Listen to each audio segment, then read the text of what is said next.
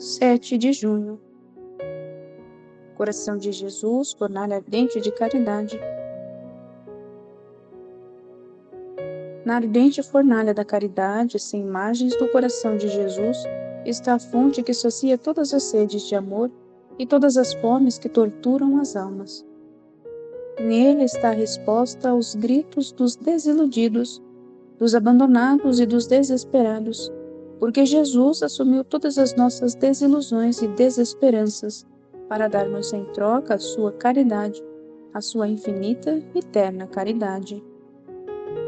Coração de Jesus, fornalha ardente de caridade.